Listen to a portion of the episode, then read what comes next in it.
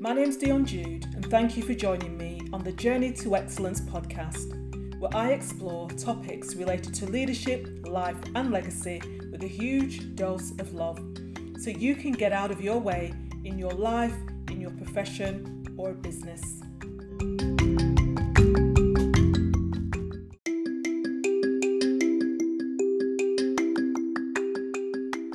How to get things done, even if you don't feel like it. Today's episode is dedicated to the Questions Behind Success series, where I focus on the author David Goggins. Now, as a leader and entrepreneur, I'm absolutely inspired by his story. And here are three reasons why I believe we should listen to David Goggins. Firstly, he's a retired Navy SEAL, the primary operations force in the USA, and has completed over 60 endurance races even when injured or unwell. Secondly, he overcame physical and emotional abuse in his childhood, along with what he describes as a learning disability that wasn't understood. And thirdly, he's written a best selling book called You Can't Hurt Me Master Your Mind and Defy the Odds. In this book, he shares his code for cracking human potential.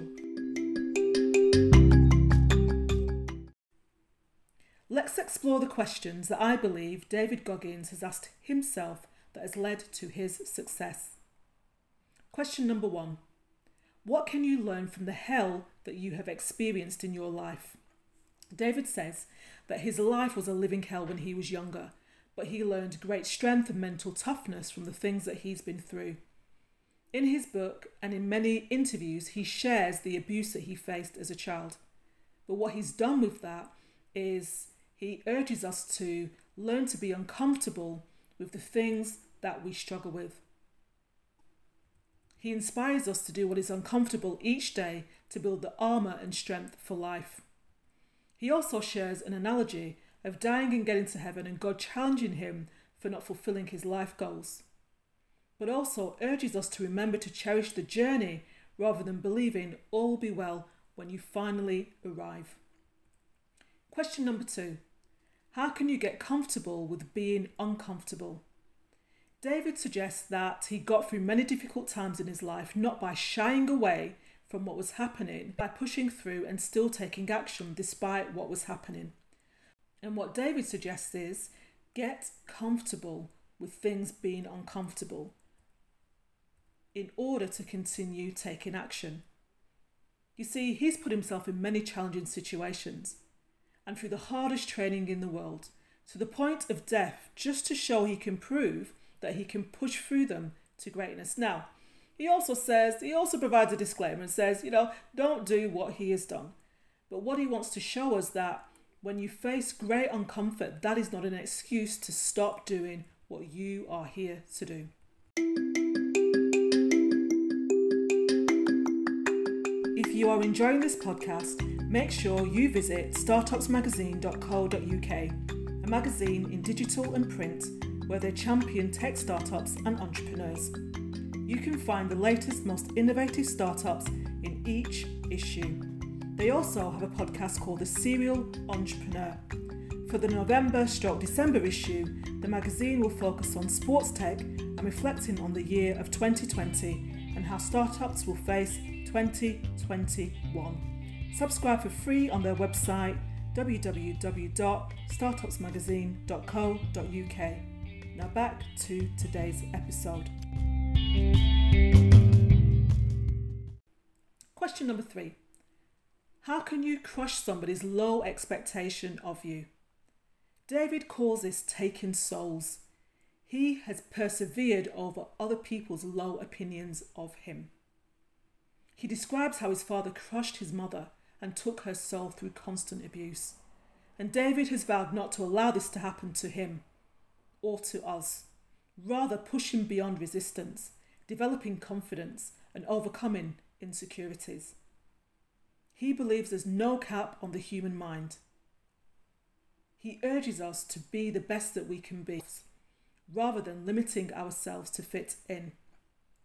Question number four how can you use pain to inspire you to take action? David believes hard work breeds confidence, and he puts himself in many difficult situations, like running a hundred and odd mile races with very little practice. Now, he did suffer as a result of this, but it's a prime example of how he learned to overcome the smaller things in his life. He says to us, don't go to the happy spot. He suggests that there's an amazing life when we push past the suffering because he believes that friction and obstacles can create growth. So when you are in a difficult situation, that is not the time to stop and bury your head. That's the time to continue to take action. And finally, question number five How can you develop the courage to face yourself? David suggests that he has to face his demons, and he's taken time to have a good look at himself and to work on the things that have challenged him. He's taken time to explore his mind and work on unearthing the demons and the things that could hold him back.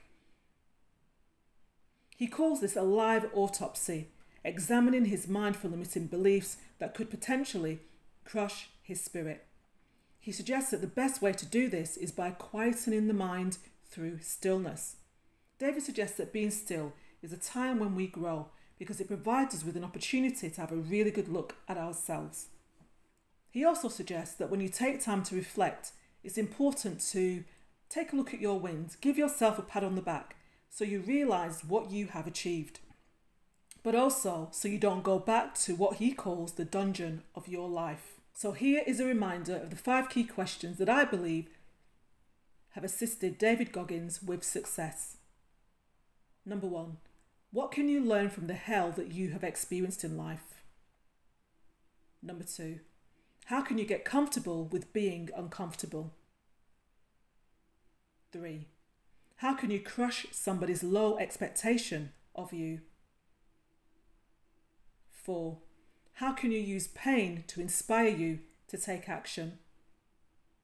And finally, number five, how can you develop the courage to face yourself?